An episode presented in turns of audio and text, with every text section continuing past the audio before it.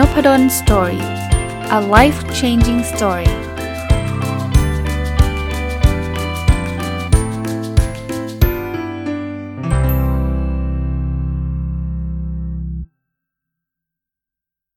สวัสดีครับ ยินดีต้อนรับเข้าสู่นพดล Story Podcast นะครับ วันนี้หยิบหนังสือที่ชื่อว่า ภาระที่อมไว้คายออกมาเถอะนะนะครับ เอามารีวิวเนาะหนังสือนี้เป็นหนังสือแปลนะครับ น่าจะมาจากญี่ปุ่นเนาะ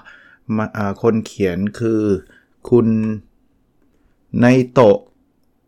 โยชิฮิโตะนะจุดตัวหนังสือเล็กมากตรงหน้าปกนะ ก็ก็เป็น concept ที่น่าสนใจนะครับ เป็นแนวคิดที่น่าสนใจนะ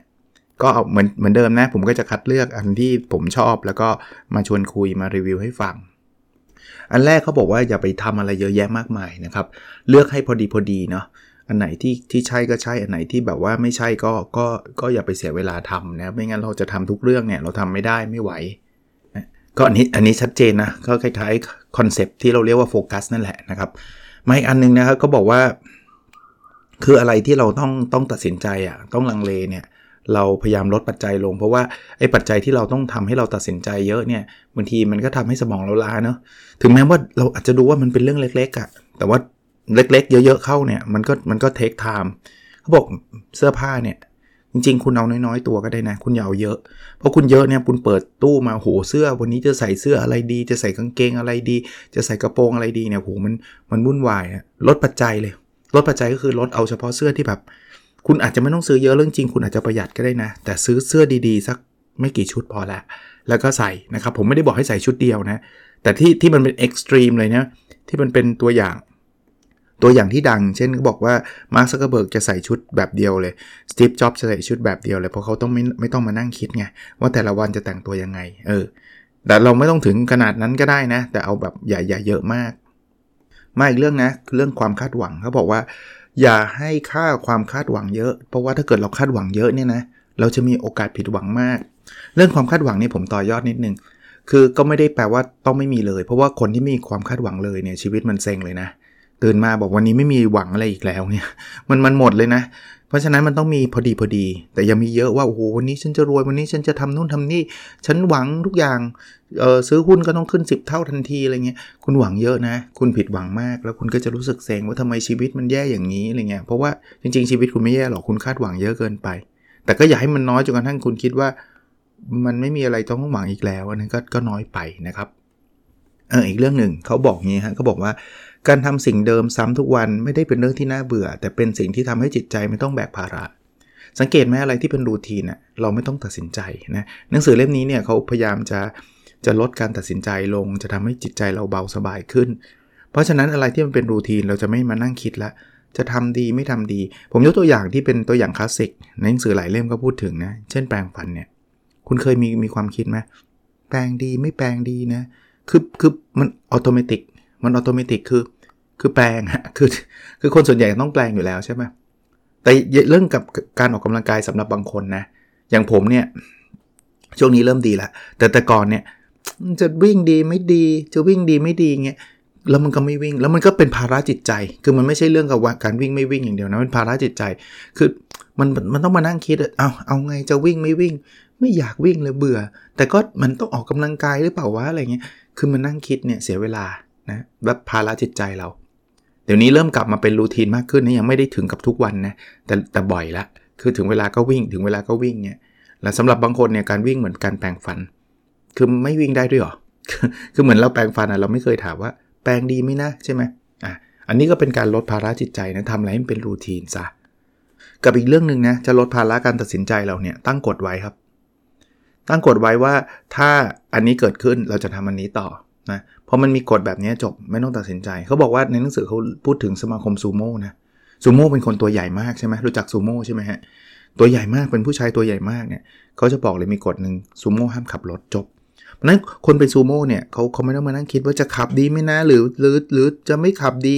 แต่ขับมันก็อาจจะอันตรายเนอะแต่ไม่ขับก็ไม่สะดวกจบมันเป็นกฎซูโม่ห้ามขับรถจบ วันนั้นไม่ต้องตัดสินใจอะคุณตั้งกฎอะไรแบบนี้ไว้นะจะช่วยทำให้คุณตัดสินใจได้เร็ว หรือไม่ต้องตัดสินใจนั่นเอง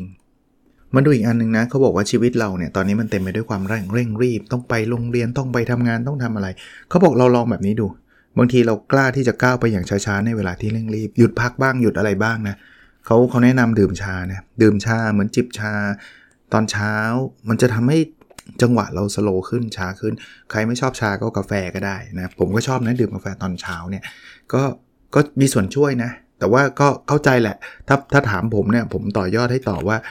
ก็ต้องวางแผนเนาะคุณเริ่มตื่นสายแล้วคุณจะมานั่งจิบชามันก็ไม่ไหวอะ่ะใช่ไหมคุณก็ต้องเนินนอนเร็วๆนิดนึง หรือตื่นเช้าขึ้นอีกนิดนึงอะ่ะชีวิตมันก็จะได้ช้าลงได้นะ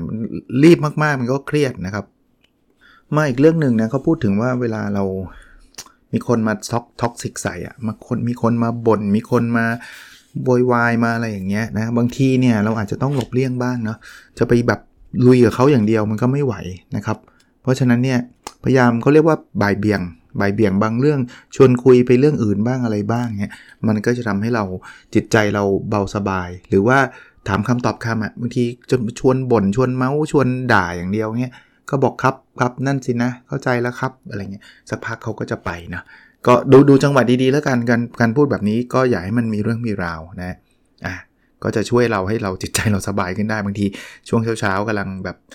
ชิวๆเงี้ยเจอแบบนี้เข้าไปเจอ toxic เข้าไปเราก็เหนื่อย ถ้าเราเข้าไปลุยกับเขาด้วยก็ก็ยิ่งเหนื่อยหนัก อีกเรื่องที่เป็นเทคนิคสำคัญเนี่ยคือเขาบอกว่าเวลาเรามีอารมณ์หงุดหงิดหรือโกรธเนี่ยให้เราตระหนักรู้นะคือคือมองมองดูอารมณ์เราให้ได้เหมือนกับ คนมอกคนนอกมองเข้ามา พูดกับตัวเองแบบนี้ก็ได้นะครับ ผมผมเสริมให้ ตอนนี้เรากำลังโกรธอยู่ ลองพูดนะ ถึงโกรธก็ตามก็พูดนะพอพูดแล้วเดี๋ยวลองสังเกตตัวเองนะว่าความโกรธเราจะลดลง มันจะเป็นแบบนั้น ยิ่งเรารู้เนี่ยนะเราจะไม่จมไปอยู่กับอารมณ์นั้น ทุกอารมณ์เลยนะ อารมณ์เศร้าก็เหมือนกัน แล้วก็พูดกับตัวเองว่าตอนนี้เรากำลังเศร้าอยู่นะครับ ให้เราตระหนักรู้ว่ามันคือความเศร้า เดี๋ยวสักพักความเศร้ามันจะเริ่มซาลง มันจะไม่ได้หายไปแบบปุ๊บหายไปเลยมันไม่ได้หายแบบนั้น แต่มันจะดีขึ้นนะครับหรืออีกอันนึงที่เป็นเทคนิคในหนังสือเนี่ยเขาบอกให้คะแนนเลย คุณกำลังโกรธเนี่ยให้คุณคิดเลยว่า1ถึง10 โกรธเลเวลไหน แล้วให้คะแนนตัวเอง ตอนนี้เรากำลังโกรธอยู่ในระดับ 7 ในระดับ 8ทำไมถึงเป็นแบบนี้นะนี่ผมผมเพิ่มให้นะ คือเวลาเราใช้ความคิดในเชิง logic อะ ไอ้ emotional มันจะหายไป มันจะลดลงไม่หายหรอกมันจะลดลง เรากำลังโกรธอยู่กำลังฮึดฮัดฮึดฮัดอยากด่าอยากลุยเนี่ย แต่ถ้าเกิดเรามาต้องมานั่งคิดว่า ตอนนี้เกี่ยวโกรธเลเวลไหนเจ็ดแล้วกันว่าพอมันใช้สมองส่วนความคิดปุ๊บเนี่ยสมองส่วนอารมณ์มันอาจจะจะความเข้มข้นมันจะลดลง มันมันไม่ได้หายโกรธหายไปเลยหรอก แต่ว่ามันจะเริ่มลดลงนะก็ก็เป็นอีกเทคนิคนึงลองลองเอาไปใช้กันดูได้ อีกเรื่องหนึ่งเนี่ยเขาบอกอย่าเราอย่าเป็นคนเป๊ะเกิน เป๊ะเกินคือแบบไม่ได้เลย ทุกอย่างจะต้อง perfect ทุกอย่างจะต้องแบบเป็นไปตามสเต็ปหนึ่งสองสามสี่ห้าหรือหรือหัวหน้ากับลูกน้องเนี่ยลูกน้องมาสาย 5 นาทีเนี่ยถ้าคุณเป็นคนเป๊ะมากนะ คุณจะเป็นเรื่องเป็นราวเลย คุณใหญ่โตเรียกมาด่าแล้วคุณก็อารมณ์หงุดหงิดทั้งวันเนี่ยคือคือคุณต้องผ่อนคลายบ้าง ผมไม่ได้บอกว่าเฮ้ยถ้างั้นก็คือไม่มีระเบียบวินัยกันเลย คือคือเราอย่าไปด้านใดด้านหนึ่งให้มากจนเกินไป ไม่ใช่ปล่อยคนทำเละเทะกันไปหมดใครจะมาทำงานก็มาไม่มาก็ไม่มานนั้นก็เกินไป แต่แบบสาย2อสนาทีแล้วคุณลุยกันแบบไม่ได้สายคือสาย ฉันจะต้องจัดการแก้ทำเรื่องร้องเรียนโอ้โหคือใบกันใหญ่อย่างเงี้ย อันนี้ก็ไม่ไหวนะ คุณก็จะกลายเป็นคนเครียด แล้วลูกน้องคุณหรือคนรอบข้างคุณก็ไม่ชอบนะ กับอีกเรื่องคือเรื่องที่กวนใจเรา เราเคยเจอไหม เรื่องนี้แบบว่า ตกลงเขาคิดยังไง ตกลงเขาจัดยังไงเขาหมายถึงอะไรเขาบอกว่าเรื่องกังวลใจอยู่เนี่ยหลายครั้งเนี่ยแก้ได้ง่ายโดยการถามไปตรงๆครับ ว่าเฮ้ยเรื่องนี้ตกลงเป็นยังไงเล่าให้ฟังหน่อยดิถ้ามันเป็นเรื่องที่เกี่ยวกับเรานี่นี่นี่เราควรจะต้องถามอยู่แล้วใช่ไหมเฮ้ยที่พี่พูดไปเมื่อกี้เนี่ยเออไปทำร้ายจิตใจเราหรือเปล่าหรือยังไงอะไรเงี้ยเออเราจะได้รู้ไงไม่งั้นเราก็นั่งคิดอยู่เอ๊ะเราพูดไม่ดีหรือเปล่าเราพูดแรงไปไหมอะไรเงี้ยถามตรงๆบางทีช่วยได้เยอะเลยนะครับ อีกอย่างนะในหนังสือเขาบอกว่าบางทีเนี่ยคนคนรู้สึกว่าเออทำอะไรเพื่อเงินเนี่ยมันรู้สึกไม่ดีเนาะเป็นเหมือนดูเป็นคนไม่ดีอะไรยังไงก็ไม่รู้นะมอบนิดหน้าเงินไว้ทำเพื่อเงินเราเราจะมีวัฒนธรรมแบบนั้นอยู่ จริงๆเขาบอกซื่อสัตย์ความรู้สึกครับอยากมีเงินเยอะๆก็อยากมีเงินเยอะๆฮะอยากรวยก็อยากรวยครับ เราเราไม่จำเป็นต้องหลอกตัวเองว่า ไม่ไม่ใช่ ฉันไม่ได้อยากรวยหรอกฉันทำเพื่อสังคมอะไรเงี้ยมันไม่จำเป็นไง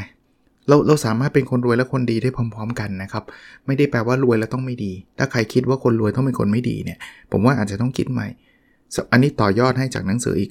ความรวยเนี่ยสำหรับผมมันคือตัวคูณ ถ้าคุณเป็นคนดีอยู่แล้วแล้วคุณรวยนะ คุณจะเป็นคนดีที่มีประโยชน์กับคนอื่นอีกเยอะเลย คุณจะช่วยคนอื่นได้อีกเยอะเลยนะ แต่ถ้าเกิดคุณเป็นคนไม่ดี คุณรวยคุณอาจจะทำลายสังคมได้เยอะด้วยเพราะคุณมีพลัง เพราะนั้นเนี่ยถ้าเราเป็นคนดีคุณไม่ต้องกลัวครับ คุณรวยไปเลยฮะผมผมจะช่วยคนได้อีกเยอะมากนะครับ อีกเรื่องคือเรื่องความใจเย็นนะเขาบอกว่าคนที่ใจเย็นเนี่ยคือคนที่ไม่ได้จมอยู่กับความเครียดหรือความหงุดหงิดนาน คือบางทีมนุษย์เราเนี่ยมันมันมีทั้งดีและไม่ดีเนาะหมายถึงช่วงที่ดีช่วงที่ไม่ดีใช่ไหมไม่มีใครหรอกที่แบบว่าบลูสกายเลยท้องฟ้าสีฟ้าตลอดทั้งตั้งแต่เกิดจนจนอายุเท่านี้เนี่ยไม่เคยโกรธใครเลยน้อยมากนะ มันต้องมีแหละ วันที่ดีกับวันที่ไม่ดีอะ่ะคราวนี้เวลาโกรธเวลาหงุดหงิดเวลาเครียดเนี่ยอย่าไปจมกับมันนาน ให้รับรู้นะ คือไม่ต้องไปต่อต้านมันนะว่ามันโกรธ โกรธก็คือโกรธ แต่ว่าอย่าไปจมมันนาน ถ้าจมนานเนี่ยภาระจิตใจ แล้วเป็นภาระจิตใจเสร็จแล้วมันก็จะกลายเป็นแบบพื้นฐานนิสัยแล้วว่าเราจะกลายเป็นคนโกรธง่าย สังเกตไหมบางคนหรือเพื่อนเราบางที่ที่เรารู้จักเนี่ยนิดนึงก็โกรธหน่อยนึงก็โกรธโกรธง่ายเหลือเกินบางทีเขาไปจมอยู่กับความโกรธนานไงเพราะฉะนั้นอย่าปล่อยให้ความเครียดหรือความหงุดหงิดเนี่ยเป็นภาระจิตใจเรานานนะครับเขาพูดถึงความโกรธความหงุดหงิดเยอะเหมือนกันในหนังสือเล่มนี้ เขาบอกบางทีเนี่ยพยายามคิดถึงเรื่องดีๆ หรือถ้าคิดไม่ได้ตอนเราโกรธเนี่ยนะก็คิดอะไรก็ได้ที่ขัดความคิดไอ้ที่กำลังโกรธสมมติกำลังโกรธลูกน้องคนนี้มาก หรือกำลังโกรธหัวหน้าคนนี้มากคิดเลย วันนี้ต้องไปซื้อนมเข้าบ้าน เออ มันเหมือนขัดขัดโมเมนตัมอะไม่งั้นยิ่งคิดยิ่งโกรธยิ่งคิดยิ่งโกรธคิดแบบนี้เลย เดี๋ยวนะเดี๋ยวเราจะโอนเงินใช้เวลาเท่าไหร่นะอะไรแบบเนี้ยหรือสุดสัปดาห์จะทำอะไรดีนะ เดี๋ยวเดี๋ยวนึกก่อนแป๊บหนึ่ง แล้วความโกรธมันจะแบบอะไรวะกำลังโกรธอยู่แล้วอยู่ดีๆแทรกแทรกมันก็อาจจะหยุดไปอะฮะหรือเล่นเกมก็ได้หยุดเล่นเกมในมือถืออะไรเงี้ยความโกรธก็จะเบาบางลงนะอีกเรื่องที่หนังสือเขียนไว้คือ บางทีความหงุดหงิดความหนักใจหรือว่าความเครียดเนี่ยเกิดจากการสร้างภาพ สร้างภาพคืออะไรคือเราไม่ได้เป็นแบบนั้นจริง ๆ แต่เราอยากให้คนอื่นมองเราว่าเราเป็นแบบนั้นพอเราสร้างภาพเยอะๆเนี่ยนะมันเครียดแล้วล่ะ เราไม่เป็นตัวตนของเราแล้วล่ะ อย่างเช่นถ้าผมยกตัวอย่างนะ ถ้าผมจะสร้างภาพนะ ผมมันจะบอกว่า เอ้ยผมมเก่งเรื่องการตลาดมากเลยนะ ผมเนี่ยศึกษามาอย่างดี ผมเก่งนู่นเก่งนี่สร้างภาพว่าเป็นกูรูทางการตลาดสมมติ ทั้งๆที่จริงๆตัวผมอะไม่ได้รู้เรื่องนี้มากนักหรอก รู้แค่แบบพื้นฐานเบสิก แต่สร้างภาพว่าเป็นคนเก่ง คราวนี้ถ้าสร้างแล้วมันสำเร็จด้วยนะ คือคนก็เชื่อใช่ไหม เขาก็เชิญผมไปพูด อ้าวเริ่มเครียดละ เพราะว่าเรารู้ไม่จริงไง เรารู้ไม่เยอะไง พอพูดไปเสร็จปุ๊บก็กะกระวนละคนฟังเนี่ยเป็นคนที่เขารู้เรื่องเขาเขาดีเทคเจอนะ ว่าคนนี้ตัวจริงหรือตัวปลอม เพราะฉะนั้นเนี่ยเราก็เครียดหนักเลย แต่พอคนมาแย้งเราเราก็โกรธดีเฟนต์ใหญ่เลย เฮ้ยคุณนะไม่รู้เรื่องคุณนะไม่เข้าใจ ผมก็เข้าใจอะไรเงี้ยคุณคิดดูเดใช้ชีวิตแบบเนี้ยเราเราไม่ได้เก่งเรื่องนั้น แต่เราพยายามสร้างภาพว่าเราเก่งเรื่องนั้นเนี่ยมันจะดีกว่าเยอะเลย ที่ผมจะยอมรับตรงๆว่าเออ ถ้าเกิดเป็นเรื่องการตลาดเนี่ยเชิญท่านอื่นเถอะ ผมไม่ได้เชี่ยวชาญ ผมไม่ได้เก่ง แล้วจริง ๆนะครับ การที่เรายอมรับว่าเราไม่ได้เก่งบางเรื่องเนี่ยบางครั้งเนี่ยเราเป็นที่น่าเคารพเองนะผมผมยกตัวอย่างผมก็แล้วกันนะบางทีผมไปเชิญอาจารย์บางท่านเนี่ยแล้วอาจารย์เขาบอกว่าผมไม่ได้เก่งเรื่องนี้เนี่ยผมรู้สึกรู้สึกรู้สึกไปเลยนะว่าเขานี่แบบสุดยอดว่ะ ผมรู้สึกผมรู้สึกเองนะคือไม่เก่งเขาก็บอกนะว่าเรื่องไหนเขาไม่เก่ง เรื่องไหนที่เขาไม่เชี่ยวชาญเขาก็กล้าที่จะบอกเรานะเขาเป็นคนที่น่าเคารพอะคือไม่ใช่ว่าฉันมีอะไรไม่สู้รู้ทุกเรื่องอะคือฉันรู้มันไปหมดทุกอย่างอะเคยเจอคนแบบนี้เหมือนกันนะที่แบบเฮ้ยโหทุกเรื่องต้องเก่งหมดเลยอะทุกเรื่องต้องรู้หมดเลย ซึ่งซึ่งผมว่าคนที่เป็นแบบนี้เขาก็เครียดนะเพราะเขาจำเป็นที่ต้องรู้ทุกเรื่องไงมีใครพูดอะไรฉันตกข่าวไม่ได้ฉันจะต้องเก่งกว่าคนอื่นทั้งนั้นนี่ยนะครับ ก็ไม่รู้ก็คือไม่รู้นะฮะ อ่าอันนึงอันนี้น่าสนใจนะ แต่ว่านี่ต้องทำด้วยความเข้าใจแล้วก็ทำด้วยความระมัดระวังนะครับเขาบอกว่าบางทีอะเราออกนอกลู่นอกทางได้บ้างเนาะได้บ้างเนี่ยคือคือคือคือดูเคสนะครับ ไม่ใช่บอกว่าอาจารย์นบอกนพดลบอกออกนอกลู่นอกทางโกงบริษัทเลย อันนี้ไม่ใช่นะ อันนี้เกินไปนะครับเขาบอกยกตัวอย่างเช่น บริษัทเขาเน้นเรื่องการแต่งกายเข่งคัด แต่ว่าเราลองแบบแต่งกายแบบสีแบบ ปลี่ยนไปจากเดิมนิดนึงนะยังยังไม่ต้องถึงขนาดที่แบบว่าทำให้ทุกคนแบบเขาเขาไล่เราออกนะ ไม่ใช่ถึงขนาดนั้นนะ แต่ว่าเหมือนกับนิดนึงอะ่ะใส่ใส่สีที่ฉูดฉาดขึ้นมาอีกนิดนึงอ่าสักสักวันหนึ่งอะไรเงี้ยมันก็ชีวิตมันก็จะแบบชีวิตมันจะใช้ใช้คำว่าอะไรเดียสดใสขึ้นเนาะตื่นเต้นขึ้นอะไรเงี้ย แต่ก็ไม่ถึงกับขนาดบอกว่า โหย มันบังคับเราเราโกนหัวมาเลย หรือว่าเอาอะไรให้มันแบบแหวกแนวซะจนเกินไปอะ่ะหรือหรือเอาง่ายๆนะ เราชีวิตเอาทั่วไปเนี่ยอันนี้ไม่ได้ออกนอกกฎระเบียบหรอก เช่นเราเคยจะต้องเอเดินทางไปทำงานตามเวลาตามเส้นทางเดิม เปลี่ยนใหม่มั่งเปลี่ยนเส้นทาง ไปทำงานอาจจะบางวันไปสายมั่งก็ได้อะคือไม่ได้ยุแย่ว่าทุกวันต้องไปสายนะครับ แต่มันเหมือนกับทำให้ทำให้ชีวิตมีรสชาติขึ้นบ้างอะ่ะเอออารมณ์แบบนี้เขาบอกว่าบางทีมันก็สนุกดี แต่อย่าทำบ่อยนะเขาบอกอาจารย์นพดลบอกให้ไปสายสายมันทุกวันอย่างนี้โดนไล่ออกนะครับ อาจจะมีจังหวะ คือบางบางคนเขาจะเป็นคนที่แบบว่า ไม่ได้เลยฉันสายวันหนึ่งนี่ฉันแบบว่าชีวิตฉันแย่อะไรเงี้ย เออมันมันต้องมีบ้างอะ่ะ มันเหมือนมันเหมือนรู้จักคาว่า cheater day ไหม cheater day คือเวลาเราเราเราอยู่ในไดเอทโปรแกรมอะลดอาหารนะถ้าเราลดแบบเข่งคัดทุกอย่างทุกอย่างตลอดเนี่ยเราเครียดนะ เขาจะมีวันหนึ่งแบบสัปดาห์หนึ่งอาจจะมีวันหนึ่งที่คุณกินได้ตามปกติ มันจะเป็นวันที่แบบเออปล่อยปล่อยกายปล่อยใจนิดนึงอะครับอารมณ์คล้ายๆแบบนั้นนะแต่ก็อย่างที่บอกนะไม่ได้ถึงขนาดว่าให้โกงบริษัทอาจารย์ก็บอกให้ทำอะไรที่มันนอกลู่นอกทางเอาซะสุดทางเอาซะเต็มที่อันนั้นเกินไปนั่นเข้าใจผิดนะครับเอามาอีกเรื่องหนึ่งนะเขาบอกว่าอารมณ์ขันเนี่ยช่วยทำให้เราและคนรอบข้างเนี่ยเครียดน้อยลง เพราะฉะนั้นเนี่ยเสียงหัวเราะเล็กๆเนี่ย คุณเป็นคนเริ่มก่อนก็ได้นะ ถ้าคุณเป็นคนที่สามารถ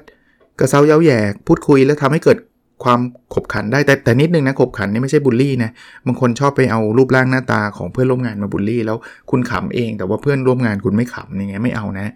อาจจะพูดคุยหยอกเย้ากันสนุกสนาน บรรยากาศดีนะครับ ไปที่ทำงานเนี่ยถ้าถ้าวงคนใกล้ชิดหรือเพื่อนร่วมงานคุณเป็นคนที่แบบมีอารมณ์ขันเนี่ยเราก็จะทำงานกันอย่างมีความสุข นะถ้าเราถ้าเราเป็นคนมีอารมณ์ขันได้ด้วยก็ยิ่งดีนะครับ เพราะเราจะสามารถจะเริ่มต้นได้นะครับ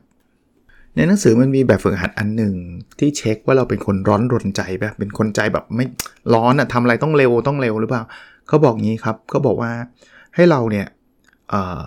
จับเวลา ใช้ในกายอิเล็กทรอนิกส์หรือว่าในการอะไรก็ได้จับเวลา แล้วลองหลับตานะ ไม่ต้องนับเลขนะ หลับเฉยๆเลยนะ แล้วคุณคิดว่าเมื่อไหร่คิดว่าถึง 1 นาทีอะ ให้คุณลืมตา แล้วคุณมาดูในรายการที่จับว่ามัน 1 นาทีจริงปะถ้าเกิดคุณลืมตา 1 ก่อน 1 นาที เช่น ลืมตามา 48 วิคุณลืมแล้วเพราะคุณคิดว่า 1 นาทีแล้วแสดงว่าคุณใจร้อนรน คุณแบบเหมือนกับอยู่นิ่งไม่ได้นะครับ อันนี้แหละคือคือตัวเทสน่าสนใจนะฮะคราวนี้ถ้าเกิดคุณเป็นคนแบบนั้นทำยังไง เขาบอกว่าคุณลองทำทุกอย่างให้ช้าลงครับ ไม่ดูโทรศัพท์ไม่ทำอะไรนะครับทำทุกอย่างให้ช้าลง มันเหมือนเวลา เราขับรถอะถ้าเราเหยียบคันเร่งวิ่งตลอดรถมันไม่ slow down slow down บ้างนะครับ เราจะได้ชิลขึ้นเนี่ยถ้าใช้ศัพท์นะชิลขึ้นนะอีกอย่างที่คุณทำได้นะ ระหว่างคุณเดินไปเดินทางหรือว่าเดินเดินในที่ทำงานหรือที่ไหนก็แล้วแต่นะ บางคนก็เดินทางจากรถไฟฟ้าไปที่ตึกทำงานอะไรเงี้ยบอกง่าย ๆเลยนะ สังเกตใบไม้ตามถนน เออ ลองดูครับ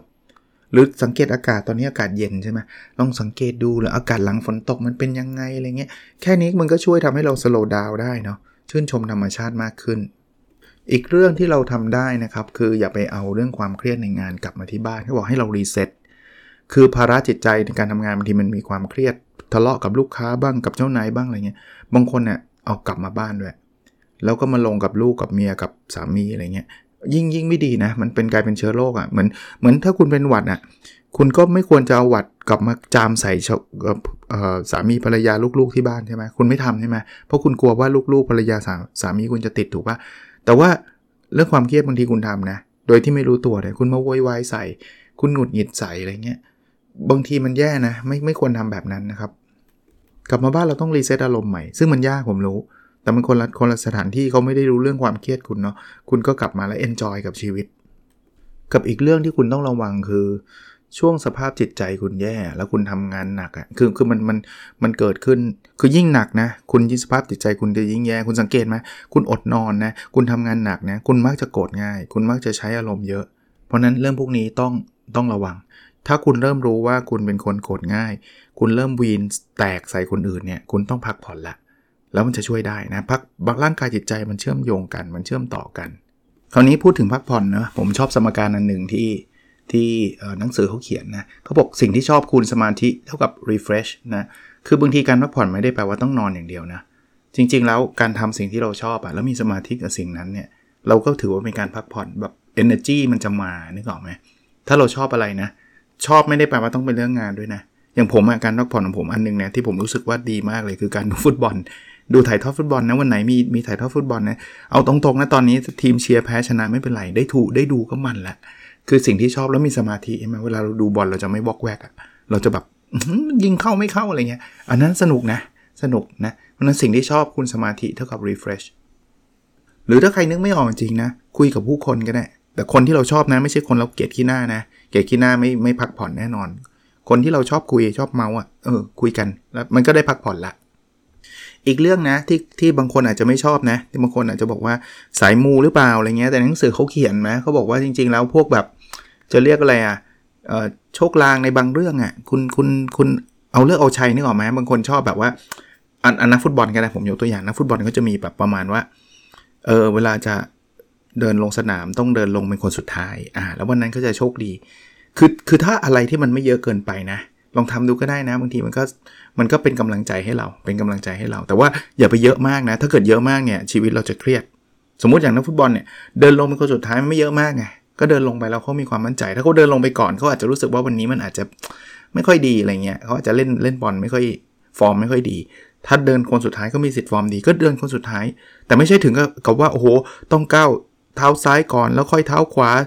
ต้องจับย่ามาโปรยต้องโอ้ถ้าถ้าพิธีการเขาเยอะขนาดนั้นเน่ยเขาเครียดแน่นอนนะก็ก็อย่าให้เยอะมากนะครับอย่าให้เยอะมาก แต่อะไรที่เรารู้สึกว่าเป็นความโชคดีทำทีไรโชคดีทุกทีอะลองทำดูนะอีกอันนะเขาบอกว่าเราอย่าไปไล่ตามอุดมคติ คือเรามีวัตถุประสงค์มีโกมีอะไรได้ แต่อย่าไปคิดว่าเราต้องเพอร์เฟกนะครับอันนี้อันนี้ชัดเจนอยู่แล้วถ้าเราหวังความ perfect เนี่ยเราทำไม่ได้หรอกนะ อีกเรื่องที่จะช่วยเราได้นะ ที่เราจะทำให้เรามีความสุขมากขึ้นเนี่ยก็คือลองลองคิดว่าเรามีข้อดีอะไรบ้างเออลองคิดดูนะพอเราคิดได้ว่าไอ้ตัวฉันก็มีดีเหมือนกันเนี่ยชีวิตจะมีความสุขขึ้นง่าย ๆ เลยนั้นวันถ้าใครเริ่มรู้สึกว่าฉันมันไม่ได้เรื่องฉันมันแย่เนี่ยเขียนข้อดีตัวเองออกมา นั่งคิดหน่อยพวกคิดก็คิดไม่ออกก็คิดอีกนิดนึง ข้อดีไม่ต้องแบบว่าเก่งที่สุดในประเทศ ได้รับรางวัลอันดับหนึ่งของโลกเลยไม่ต้องขนาดนั้น ข้อดีคือเราอาจจะแบบชงกาแฟอร่อย ทอดไข่เก่ง เป็นคนยิ้มง่าย มันแบบ basic อะ basic มันต้องมีมั้งอะนะ เอางี้ถ้าไม่มีอะไรเลยนะ ข้อดีท่านนะคือท่านฟังนพดล Story ผมถือว่าเป็นข้อดีละ เพราะว่าถ้าเราไม่อยากพัฒนาตัวเองไม่อยากอยากมีความรู้มากขึ้นเราไม่มานั่งฟังนพดล Story หรอกเราไปฟังอย่างอื่นแล้วจริงไหมเนี่ยหนึ่งข้อดีละอันนี้หาให้เลยนะหาให้เขาบอกอีกเรื่องหนึ่งนะ ถ้าเราอยากที่จะสัมผัสถึงความสดใสของตัวเองเนี่ยลองย้อนไปดูรูปเก่าๆ สมัยเราเรียนหนังสือก็ได้อะ หลายคนจบแล้วนะ ถ้าคนบางบางคนเรียนหนังสือไว้ก็ก็สมัยสมัยไหนก็ได้หรือสมัยปัจจุบันก็ได้นะแล้วเราจินตนาการถึงช่วงนั้นเฮ้ยผมชอบนะ มันอาจจะเป็นความอายุเยอะหรือเปล่าไม่รู้นะ เดี๋ยวนี้ไปดูรูปตอนเราอยู่มัธยมเนี่ยแบบสดใสดีเหมือนกันเนาะ คือจำไม่ค่อยได้แล้วล่ะ ตอนนั้นถ่ายรูปยังไงแบบไหนอะไรเงี้ย แต่ว่ามันจะมีความทรงจำบางอย่างติดอยู่กับรูปอะยุคนี้นะ ผมคิดว่าง่ายมาก เพราะอะไรรู้ป่ะ เพราะเราถ่ายรูปกันเป็นร้อยเป็นพันเลย เรามีมือถือสมัยยุคผมอะมันเป็นกล้องฟิล์ม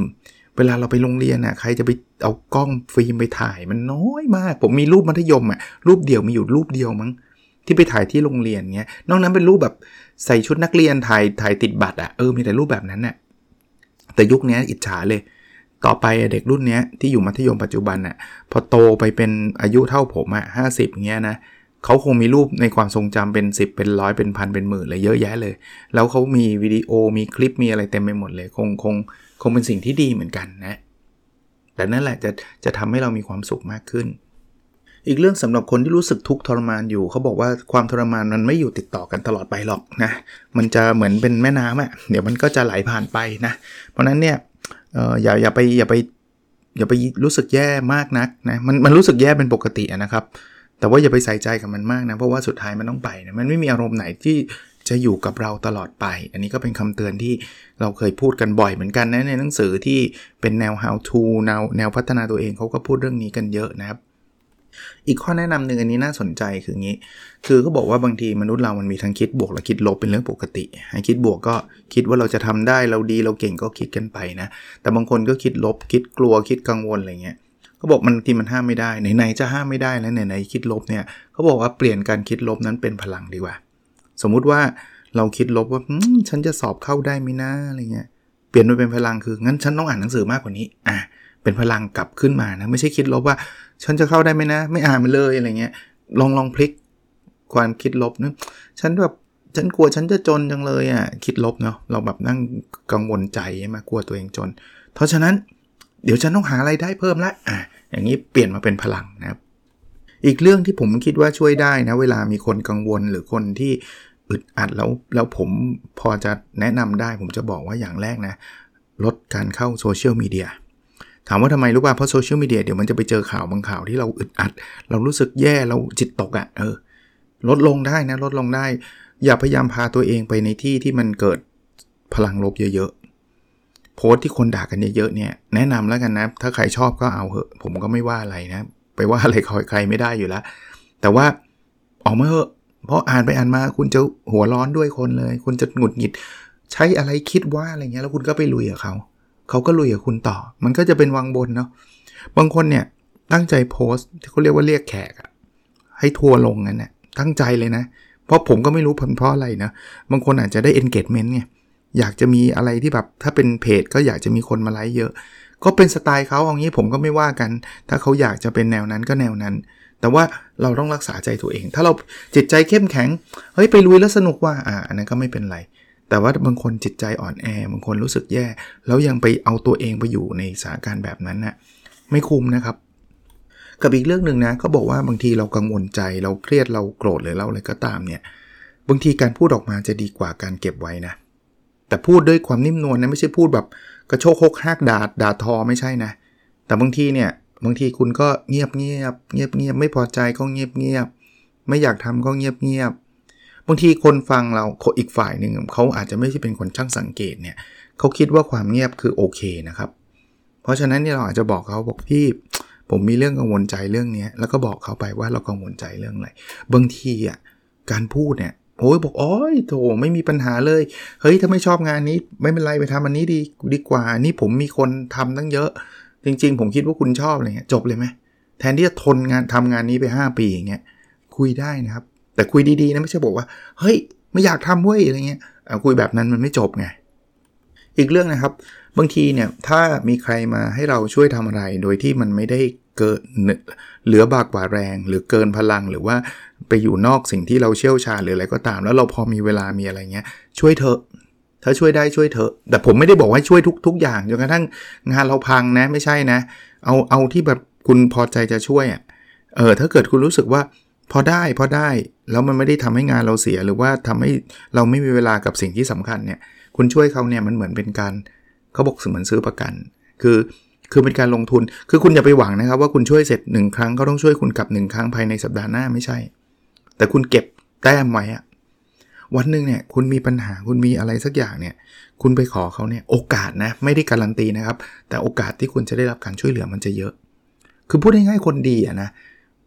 มีอะไรอะ่ะคนอื่นนี่อยากอยากอยากอยากช่วยอยู่แล้วอะถึงแม้ว่าคุณยังไม่เคยไปช่วยเขาเลยก็ได้นะ แต่เขาเขารู้รู้รับรู้ว่าคุณเนี่ยเป็นคนที่ช่วยเหลือคนอื่นเยอะมากเนี่ย เวลาคุณมีมีอะไรมีประเด็นอะไรที่อยากได้รับความช่วยเหลือบ้างเนี่ย คนพร้อมที่จะวิ่งมาให้นะ ผมเนี่ยมีหลายคนนะเป็นลูกศิษย์บ้างเป็นเพื่อนร่วมงานบ้างเป็นใครต่อใครบ้างเนี่ย คือหลายครั้งเขามาช่วยผมอะผมรู้สึกซาบซึ้งใจนะ ผมคิดไว้ในใจนะ ถ้าผมมีอะไรที่ผมพอจะช่วยเขาได้เนี่ยผมเต็มที่แหละผมเต็มที่แหละ เพราะฉะนั้นเนี่ยถึงถึงแม้บางคนนะอย่างนี้ บางคนอาจจะไม่เคยช่วยผมตรงๆนะ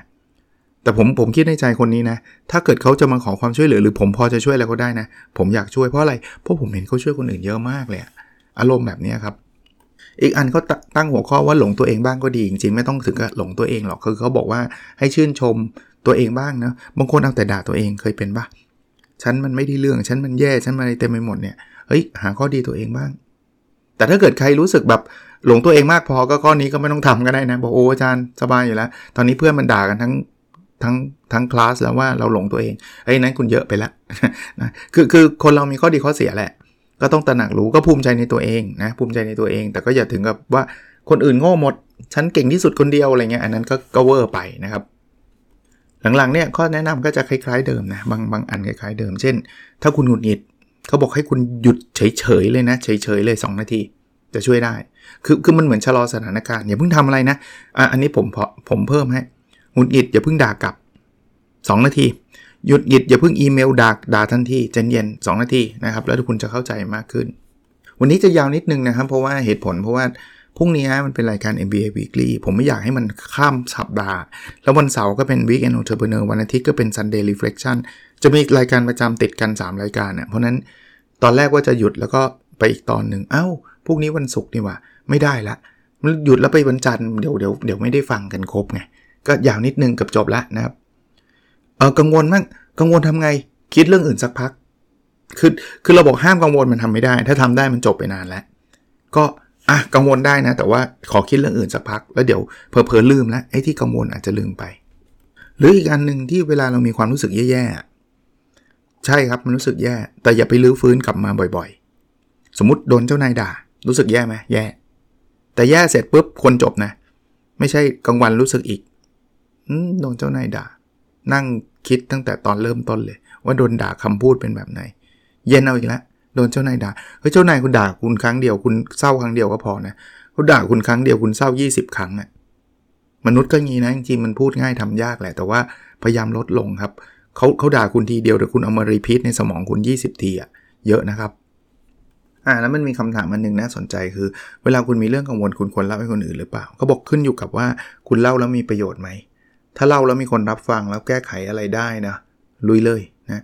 แต่ถ้าเล่าไปเรื่อยๆเรื่อยๆเรื่อยๆเหมือนกับว่าเจอหน้าใครก็เล่าก็เล่าอย่างนี้ไม่ดี เพราะว่าถ้าเล่าแบบนี้เราจะมีความทุกข์ยาวขึ้น มันเหมือนไปรีพีทอะพูดซ้ำพูดซ้ำพูดซ้ำพูดซ้ำในเรื่องที่ตัวเองรู้สึกแย่รู้สึกแย่เนี่ยอย่าทำก็มันนั้นไม่ได้แปลว่าต้องไปเล่าตลอดเวลาเล่ากับทุกคนเจอหน้าใครพูดตลอดแล้วอีกอย่างหนึ่งนะผมเพิ่มให้คืออีกฝ่ายก็ลำคาญคุณนะทุกวันเนี่ยเจอไอ้นี่เล่าเรื่องเดิมตลอดเนี่ยไม่ไหวนะครับ อีกเรื่องนะครับ ใครเจอเหตุการณ์สะเทือนใจ ไม่ว่าจะเรื่องอะไรก็ตามที่รู้สึกแย่มากๆเนี่ยก็เข้าใจมันเป็นเรื่องสะเทือนใจเรื่องน่าเศร้านะครับ แต่ว่ามันเป็นบทเรียนทำให้เราเติบโต อันนี้ก็เป็นลักษณะของหนังสือ how to ทั่วไปที่เราเคยเจอแหละ คือมันยากนะที่จะตอนนั้นที่เราจะรู้สึกว่ามันเป็นบทเรียนนะแต่ว่าสุดท้ายมันคือบทเรียนนะมันคือความยิ่งใหญ่ของชีวิต ที่เราจะต้องผ่านในเรื่องพวกนี้ไปแล้วเราจะ transform ตัวเองเนาะ สสังเกตนะใครเจอวิกฤตการชีวิตไม่ว่าจะเป็นเรื่องอะไรก็ตามเนี่ยตัวตนเราจะเปลี่ยนไปแบบเติบโตขึ้นจะนิ่งขึ้นจะเป็นผู้ใหญ่ขึ้นนะ่ยจะจะเป็นลักษณะแบบนั้น เพราะนั้นมันก็เป็นโอกาสอันนึงเหมือนกัน แต่มันไม่ใช่โอกาสที่เราไขว่คว้าหรอก เราไม่ได้อยากหาวิกฤตการชีวิตเข้ามาเพื่อเราเติบโตหรอก แต่ว่ามันเข้ามาแล้วไงเข้ามาแล้ว คุณก็ไม่ชอบคุณก็เศร้า คุณก็เซ็ง แต่ว่าสุดท้ายอะคุณก็จะผ่านมันไป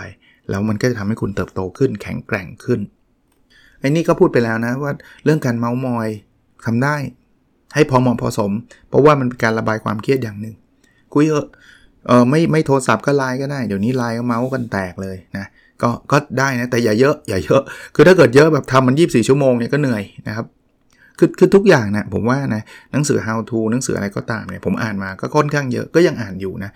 มันจะต้องมีแบบพอเหมาะพอสมอะไม่ใช่เอียงไปด้านใดด้านหนึ่งมากจนเกินไป กับอีกเรื่องนะ สังเกตไหมว่าถ้าเรื่องไหนเราถูกบังคับทำอะเราจะรู้สึกแย่ ทั้งทั้งนี้จริง ถ้าเรื่องนั้นเนี่ยเขาไม่ได้บังคับเราแต่เราทำอะเป็นเรื่องเดียวกันนะ แต่เราจะรู้สึกดี เพราะนั้นพยายามลด ถ้าเราเป็นหัวหน้าก็ลดการบังคับลูกน้อง ถ้าเป็นลูกน้องเนี่ยก็พยายามลดความรู้สึกถูกบังคับลงบางบางอย่างคิดให้คิดว่าตัวเราเลือกเองก็ได้เนาะมันทำให้เรารู้สึกสบายใจขึ้น อีกเทคนิคหนึ่งนะครับที่จะช่วยทำให้เราสบายใจขึ้นคือฟังเพลง อันนี้หลังๆเนี่ยผมทำบ่อยเหมือนกันนะ แต่เป็นเพลงยุค 90 นะครับ คือจริงๆไปเป็นฟังจากอะไรรู้ป่ะ ไปดูไอ้รายการร้องข้ามกำแพงอะผมว่าหลายคนคงรู้จักแหละนะ สนุก แล้วบางทีก็เอาเพลงเก่าๆมาร้องไง แล้วก็แบบเออกลับไปยูเปิด YouTube ฟังต่ออะไรเงี้ย สบายใจขึ้นจริงนะ ลองดูก็ได้นะครับ ดังนั้นเดี๋ยวนี้นะบางทีขับรถจะมีแต่ก่อนนะ moment ก็คือฟังพอดแคสต์อย่างเดียวเลยนะครับเรียนคอร์สออนไลน์อะไรเงี้ยเรียนได้ไงขับรถเอาคอร์สฟังอย่างเดียวอะ่ะคือที่มันไม่ต้องดูอะ่ะผมผมจบเป็นคอร์สเลยนะครับ แต่ว่าพอตอนหลังๆ ฟังเพลงมั่งก็ได้นะ เออนะครับ อีกเรื่องหนึ่งคือเราพยายามเก็บความทรงจำดีๆไว้นะถ่ายรูปเก็บไว้รูปลูกรูปแฟนรูปใครเนี่ยถ่ายเก็บไว้นะเพราะว่า moment ที่เรามีความสุขนะ เราถ่ายรูปเก็บไว้ตอนนั้นเราก็มีความสุขนะ เดี๋ยวอีกสักพักเรามาดูรูปเราจะมีความสุขอีกนะ ก็ก็ช่วยเราได้นะบางทีการถ่ายการเก็บ memory ไว้เนี่ยช่วยเราได้ หรือการสัมผัสสัมผัสนิดนิดนึงนะ ต้องเป็นคนรู้จักใกล้ชิดนะ ไม่ใช่ไปจับตัวใครมั่วซั่วนะ การกอด ถ้าเป็นเพื่อนก็กอดคอกัน ถ้าเกิดเป็นแฟนก็กอดกันอะไรเงี้ย เป็นพ่อคุณพ่อคุณแม่กับลูกก็ได้นะครับกอดคุณพ่อคุณแม่กอดลูกเนี่ยช่วยนะช่วยการสัมผัสเนี่ยมันทำให้เราสบายใจเหมือนกัน หรือใครอยากสบายใจมีอีกอันนึงนะ เดินไปที่ธรรมชาติสูดหายใจลึกๆนะธรรมชาติในในกรุงเทพอาจจะยากนิดนึง แต่สวนสาธารณะมีเยอะนะครับ ไปไปได้นะครับ ตามริมแม่น้ำเจ้าพระยาอะไรเงี้ย มันจะมีโมเมนต์บางนี้มีอยู่นะฮะมีอยู่ ไม่ใช่ว่าไม่มีหรือว่าใกล้ใกล้บ้านเราที่สุดก็ได้นะ อย่างบ้านผมเป็นเป็นหมู่บ้านเนี่ยมันก็จะมีแบบสวนสาธารณะตรงกลางมันอาจจะไม่ได้ยิ่งใหญ่มาก ก็ยังช่วยได้ยังดีกว่า นะบางทีบางทีต้องหาโมเมนต์แบบนี้ ถ้าเสาร์อาทิตย์วันหยุดยาวไปเที่ยวต่างจังหวัดบ้างอะอีกเรื่องนะครับเขาบอกว่าความรู้สึกไม่ดีบางทีเราคิดมันคิดเอาแต่ได้อะคิดจะหาประโยชน์จากนู่นจากนี่ เอ้ย เราคุยกับคนนี้เนี่ย คนนี้จะช่วยเราซื้อของหรือเปล่า คนนี้จะใช้เงินเรายืมไหม ถ้าเราคิดแต่เอาแบบกอบโกยเข้าหาตัวเองเนี่ย เราจะไม่ค่อยสบายใจหรอก แต่ถ้าเกิดเราคิดให้นะ อันนี้ผมเพิ่มให้นะ เราอยากจะไปช่วยคนเนี้ย เราอยากทำให้ชีวิตคนนี้เขาดีขึ้นเนี่ย ถ้าคุณคิดแบบนั้นได้เนี่ย ผมคิดว่าเราจะมีความสุขมากขึ้นนะ วันนี้เป็นตอนที่ยาวเป็นพิเศษอย่างที่ผมเล่าให้ฟังเมื่อกี้ว่า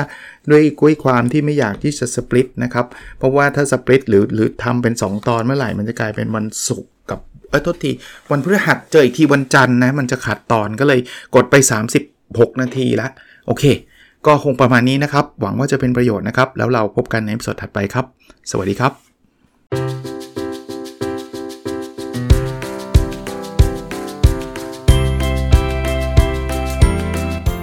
n o p a d o n Story